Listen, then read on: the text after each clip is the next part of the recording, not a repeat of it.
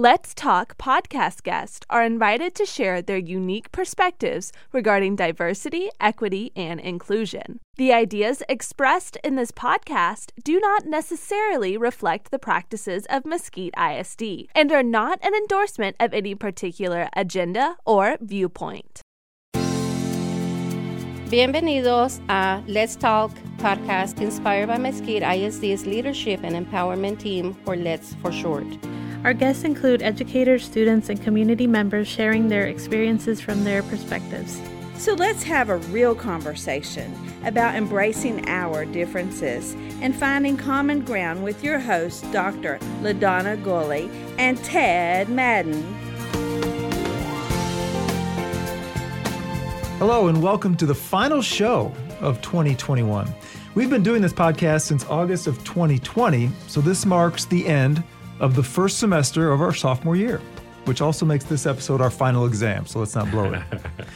Doctor LaDonna Gulley is out today. She will be back in January. Daniel Norwood co-hosted this podcast with me for the first six months. Okay. He's filling in today. So we will begin, as we always do, with our introductions. My name is Ted Madden. I produce videos for the school district, and I'm a forty-eight-year-old white man.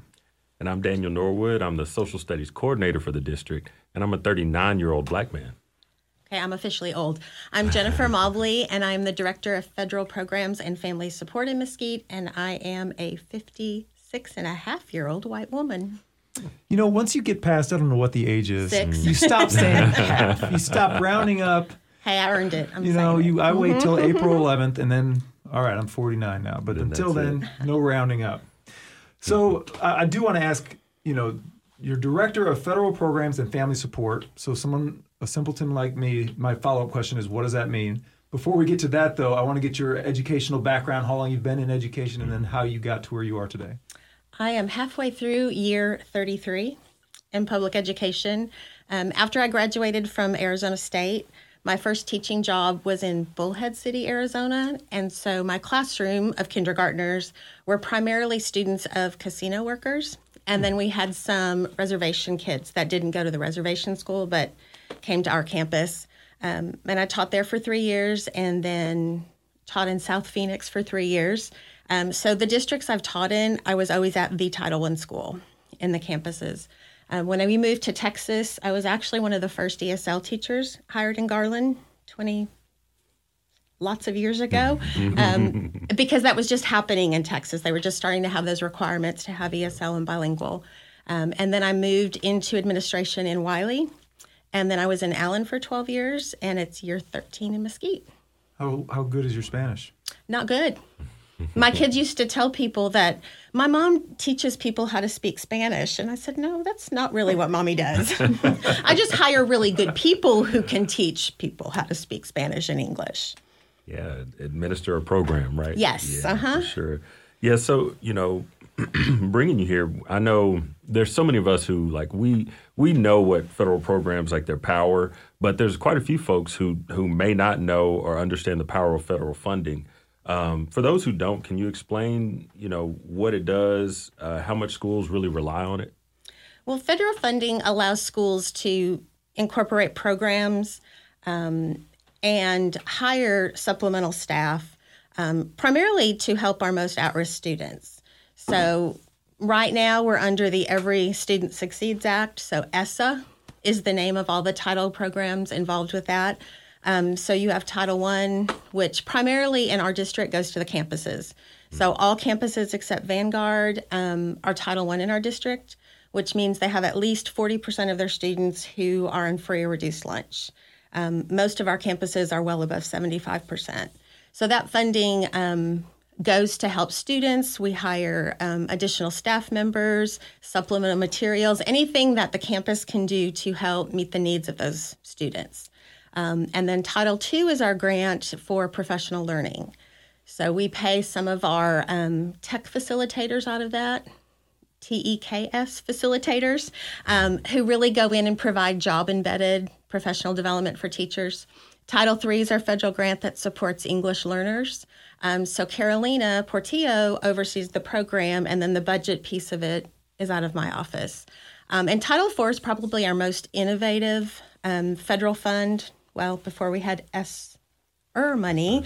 Um, and that really provides um, three main things. So a safe learning environment for students, um, kind of used to be the old safe and drug-free school money, um, and then really looking at the social emotional learning for students and supporting staff. So we fund our care clinic. Um, is primarily paid out of Title four, where we provide counseling to families during the day and then to teachers, employees in the evenings and on the weekends. And then the clinic's open four nights a week for families to come in and get counseling. So that's been the bulk of my work. Um, and then this year, of course, with COVID, we have three huge federal grants. So we have ESSER one, ESSER two, and ESSER three. Um, and in all total, there is just a little under two hundred million dollars in federal grant money that is housed in my office. So you've been to several different districts, um, but you weren't in this position at different districts. I'm just curious, Mesquite, you mentioned most campuses are seventy-five percent or more free and reduced. I would imagine that means that Mesquite I S D gets a lot more money than Highland Park or South Lake Carroll. Is, is when you say Title one, Title two, Title, those are things we apply for as a district, and then they, if they accept it, they... Yeah, so they're, um, they're non-competitive grants, which means we're not competing with other school districts for that money. Um, we have a certain allocation. Our Title one allocation this year is twelve million dollars. So as long as we apply for it, and we apply for it correctly, and we continue to expend the money the right way, um, then we get that grant every year. So it's not, we don't submit an application that they use a rubric to score. Um, pretty much if you submit the grant correctly, then you're going to be approved for the funding. It's interesting. I, you know, I remember coming into uh, the admin building for the first time. And one of the things that struck me, and remember me and Doctor Franklin talked about this, was the amount of T-shirts and supplies and all of the things that were like laid out. And I remember all the all the admin assistants were walking around and like adding to, categorizing, finding ways. And I thought, man, what... What, what work are we doing in here? Right. So can you explain a little of, of what that was? One of um, the things we do with our Title one funds, um, we're required to set aside funds for our McKinney-Vento students, which are students who are experiencing homelessness. Um, and homelessness, as it pertains to that grant, um, can include things like a family who's living in a motel, in a shelter, um, if they're doubled up with another family because they can't afford Um, their own housing. So what we do for those students, and it's been fun to watch that develop, is every time the student enrolls, they get a full week's worth of school clothes. Um, and for some of those kids, cool. They've never had brand new shoes or brand new pair of pants before. Um, and so when I started, we used to go to Walmart every day and mm-hmm. buy clothes for kids. And now at the Family Support Center, we're actually able to house all of those clothing needs. So when a student enrolls, we can have clothes to that family um, by the next day. And families who have house fires, we go take the clothes to them that same day if they've lost everything.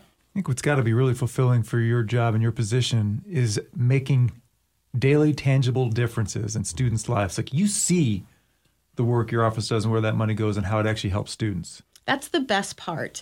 Managing two hundred million dollars in spreadsheets and binders is not the best part, um, but seeing how those funds are used to really impact families.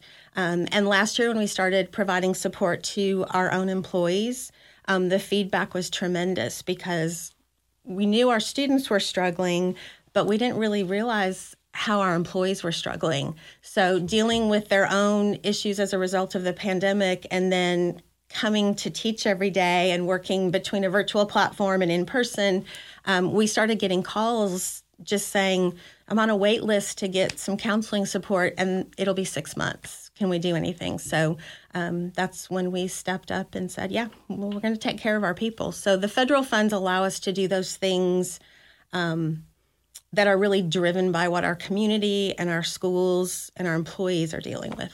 I'm going to jump yeah, in with a, a bit of a tangent, but I'm doing a video on a, the head drum major at Poteet High School. Mm-hmm.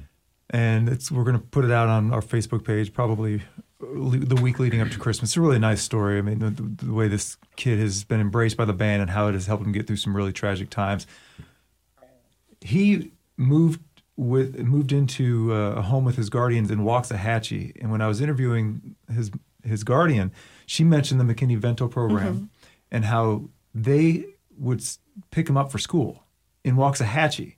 And that's just one little thing. Mm-hmm. But to hear that Mes- Mesquite I S D, or there's this program that exists for a kid who's been displaced because of a tragic event, mm-hmm. who can still be with his band family at Poteet, and Mesquite is going to send transportation out to Waxahachie every day to get him. That blew my mind. And we're also able to pay for instrument rental for our band students who are McKinney-Vento. Um, I've taken, we had a girl, I think it was also at Poteet, who was running track, and her coach called and said, Jennifer, she's so good. She's got so much potential. Colleges are going to look at her, but she's running in her little brother's high tops that are three sizes too small for her. So I actually got to take the student over to, you know, Academy and get her some shoes, and I'm trying to gear towards the really sparkly kind of, because track shoes are fun, and she's, miss, I just I just kind of need a plain pair. So um but being able to provide those kind of things. So I don't want a student who is living in a motel to look any different or be engaged any differently at the campus. So if we can provide whatever it is, a band instrument, drill team fees, something like that, um because when they're engaged, they're going to stay. And our graduation rate for our McKinney-Vento students is over ninety-eight percent. So kids who are dealing with all of those things at home still are managing to come and finish school. And Mesquite's unique because we have social workers. I have six social workers who directly support students and families. And so in the summer, their best thing is they get to take these kids to college.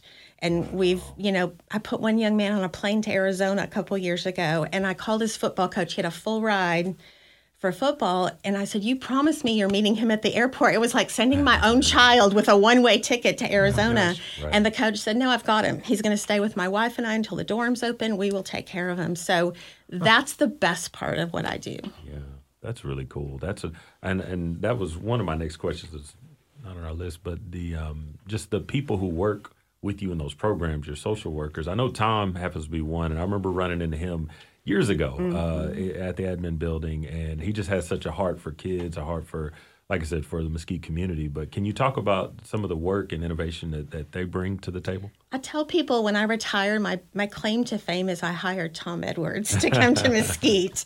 Um, yeah. And at that point, I think it was my second year here, Um, you know, I'd been working in Allen where I maybe had a handful of homeless students over the twelve years, and they were really, you know, hurricane evacuees that ended up in that area. Yeah. So when I came here, I knew we were doing things like getting the kids on free lunch and getting them a backpack and getting them clothes.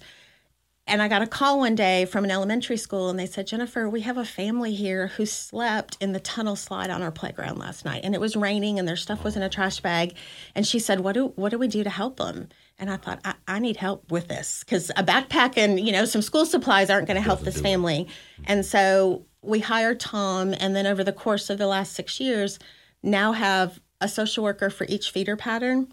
And then this year, we also have a social worker who's directly supporting our foster care students, because sometimes those students enroll with a lot deeper um, trauma than my family had to move in a motel. I'm still with my mom and dad. We're in a motel, but um, we really saw that need for foster care support. Um, and then just the counseling people we have over at the Family Support Center. So I feel like we really can provide deep systemic support for families with the ultimate goal of building their capacity so that this doesn't happen again. Um, and so many of the students will tell us, you know, I, I don't want my kids to grow up this way. So they're doing things and making changes so that their lives are different. I want to talk a little more about this family that spent the night in a tunnel slide. Because it's one thing to say you have a job where you have two hundred million dollars that you oversee to help people. Mm-hmm. I get it. I understand it. But it's a heck of a lot more clear when you tell me about a family that's sleeping in a, sleeping in a tunnel slide. And I'm mm-hmm. sure you've got a ton of stories like that. We do. And I think sometimes families are afraid to bring that to the school um, if they're sleeping in a vehicle, because they're afraid, if I tell somebody at this school, my kids and I are sleeping at Walmart in our car, the school's going to tell them they can't go to school. And so the whole purpose and goal of the McKinney-Vento Act is to provide stability for students who are experiencing the loss of a permanent nighttime residence. So we want them to stay in the same school. Um, we have kids who are placed in shelters in Dallas. We had a student who was in a shelter in McKinney Um, and people say, well, why are they still coming to school to Mesquite? And you're you're having to send people and um, and go get them every day, because this is their home and this is their family. Yeah. And for a lot of our families who are experiencing homelessness, the parents graduated from a Mesquite school. And so whether it's from loss of income or loss of a job, um, we have families who have, have significant medical things happen where they lose their house because of these medical bills.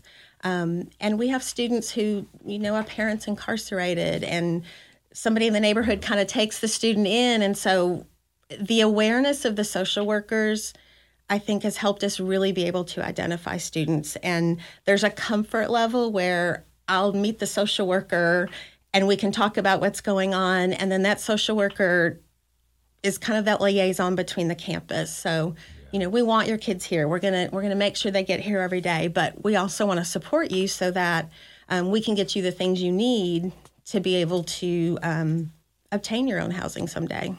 Yeah, that's really cool. That um. That was, you know, one question, too, on COVID. Have you seen a trend or a change, like, just in the last year or two? Because we know we see the national trends, mm-hmm. and, of course, we're we're a part of that as well. Uh, but, you know, when it comes to federal funding, have you seen things change just due to COVID? I think we're seeing things this year. You, you know, people will say, oh, this year's got to be so much better than last year. Mm-hmm. I think this year is a lot harder in some ways because that newness and sort of survival piece of the initial piece of the pod- pandemic is over. But now what we're seeing is the fallout from all of that. And so I think for some of our families and students, we're talking years it's going to take to kind of get back where they were. Um, so for some of our families who maybe were kind of barely hanging on when all of this happened, um, kind of the bottom just fell out. Our foster care numbers are up. Our homeless numbers are up. Um, and the housing market is playing a big piece in that as well, because um, you can't find affordable housing. And so landlords, people who, whether it's an apartment or a, a private property, can be a lot pickier about who they're going to rent to. So for families who have maybe had an eviction in the past or trouble paying their utility bills, it's harder now to get that housing. Yeah. You mentioned your social workers actively seek out kids mm-hmm. in these situations, which I don't want to say it surprised me. I didn't think about it. You're not a reactionary group. You're not waiting for people to come to you. You're going out to find people. And we want to be, um, the, and the campuses help with that tremendously. So a coach may notice mm-hmm. that a student's kind of got the same clothes on three days in a row, or the school nurses, when kids are coming in hungry every afternoon or asking for snacks to take home. So I think, you know, we want ca- every campus staff member to be aware of what to look for. Um, and again, just that safety piece of it's okay um, that you don't have a place to stay tonight. Nobody's going to get in trouble. Um, four of my foster or four of my social workers used to work for C P S. So when I'm talking to families and telling them, hey, I'm going to have our social worker give you a call. Oh, I don't want to get in trouble. I, I don't want C P S to know. And so I have to really talk them through this person is here to support you. Um, and because you're in your car, that doesn't mean you're a neglectful parent. So well, I need to provide support for you so that we can get that fixed. And um, a lot of our families don't have, you know, an, a form of I D. So we have to start there because they can't get food benefits until one of the social workers can go get them a driver's license, but they can't find their social security card. And so the social workers are very familiar faces at the Social Security Administration and the Driver's License Bureau because we have yeah. to help families with that piece, and then they in turn can go seek out resources as well. Well, that's awesome. I, th- I think there's so many that things that, that are done that I don't think everybody attributes to education. Right. Sometimes uh, that we're able to do through federal funds. Uh, one program I'm interested in, and I remember you talking about it years ago, uh, and the excitement around it is the Safe Landing program. That's federal funded too, as well, right? Yes, Safe Landing is pretty cool. Yeah. Um. So Mesquite High School is actually going to start it the spring semester, right when we got ready to shut down because of COVID. Um, and they were going to house it in their library and just kind of a place for that middle school to high school student to go hang out after school. Um, we knew we needed to feed them dinner because food's important if you want kids to come every day. Right. Um, and so after the pandemic, you know, we were back open and school started.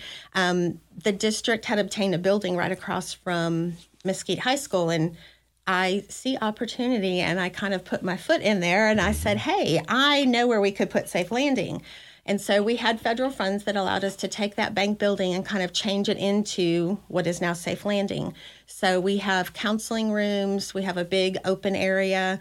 Um, I bought game systems and T V. And it was interesting when kids started coming, they wanted to play board games. Tom's like, they're not even playing the video games. They want to play Monopoly because they've never done that. You know, their families just didn't play games. And so Um, we have a grant with the city, and the city actually reimburses us for the dinners we provide.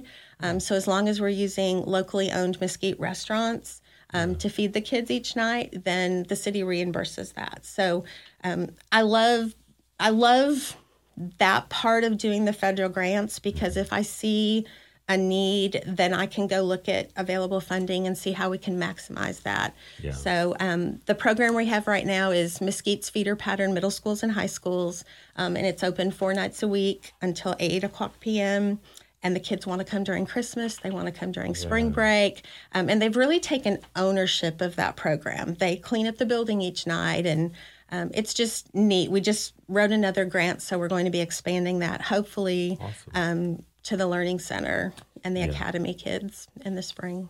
So they'll get the other side of town yep. where kids can also walk and, and be there. That's and really it's cool. Such a simple thing. We have we have counselors and teachers that work that program at night, so there's always a, a counselor available if yeah. kids need to kind of have that piece.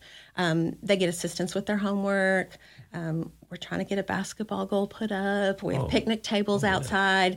Yeah. Um, and this year they've started, they do a community service project once a month. So they, they kind of decide what they're going to do because they want to give back to the community that's supporting the program that they're involved in. So that's been fun. You know, we mentioned off the top that we've been doing this podcast since August of twenty twenty. This is episode fifty-three. The L E T committee was formed after George Floyd was killed in May of twenty twenty, and it was formed to make sure that we as a district do our best to make sure all students have the opportunity to be the leaders they want to be, regardless of ethnic background, uh, cultural background, gender, religion, any of that. Mm-hmm. So over the past sixteen months on this podcast, we've talked about things like implicit bias and white privilege, systemic racism, and other potentially uncomfortable topics. What I've learned from being a part of this podcast is that these issues are quite obvious if you're willing to read about them a little bit or mm-hmm. talk to people about them. But these talking points have sparked controversy, and I'm proud to be in a district where these discussions are encouraged and ongoing. Now, with all that said, I'm curious to know whether these discussions have influenced or changed the way you approach your job when it comes to al- allocating federal funds around the district. I think what it's done, I used to...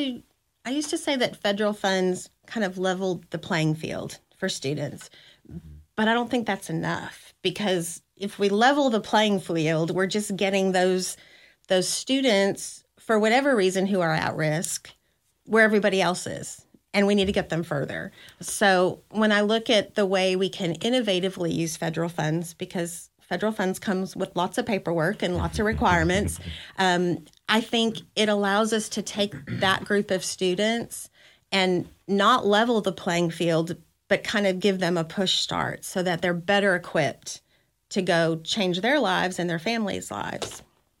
That's so true. I think knowing your heart for kids, um, that it really, you know, when you see how federal funds are implemented and, and how it starts in that process, so much of it is about the counselor who identifies the student or the teacher. And then you guys being able to just innovate and say, hey, we're going to make a program because we have the means. Right. Uh, and I see y'all do that like for year after year. I guess I've been in this role, what, eight years now. So I've seen you do it for eight. I think mm-hmm. you've been in what, in Mesquite, what, ten? thirteen. thirteen, yeah. So, you know, I, I think that helps a lot to see, you know, how we use our funds to, to help kids get, get leveled up. So thirteen years here in Mesquite. And what is your favorite program that you have? Like picking your favorite child. They're all special. Um, I really think probably Title four because um, grants have such specific guidelines and things you can spend the money on and things that are unallowable. But Title four really opened the door to get innovative about um, meeting the needs of students. And so I love when my phone rings and it's either a campus leader or a teacher or somebody from my own building, and they're like, Jennifer, we really need to, this needs to happen. Um, we need to do STEM camp for the kids in the summer. And when Russ called me, I said, I, I can probably find a way to make that happen. And so um, I tell people they only call me when they want money, but I like that because it lets me go to that grant piece and provide. You know, district funding is tight, and so the federal programs let us do those innovative things and reach those kids, um, and it's fun to see that on the backside, you know, when you see the kids have completed something like that. That's Jennifer Mobley, Director of Federal Programs and Family Support. Thanks for coming in and doing this. Thank you. Thanks. And thank you, Daniel, for uh, co-hosting, yeah, filling in for Ladonna. Good to see it again. Yeah, yeah. Just, for, just for a day, but we're good. We're good. Uh, anytime, you know. All right, so if you've got, uh, if you're out there listening, got any comments, questions, suggestions, issues you want us to, to discuss, the best way to reach out to us is via email, letstalk at mesquite I S D dot org, or you can kind of reach out to us via social media. Use the search term L E T M I S D to find us. Our next podcast will be January eleventh. So until then, thanks for listening, and let's talk again next year.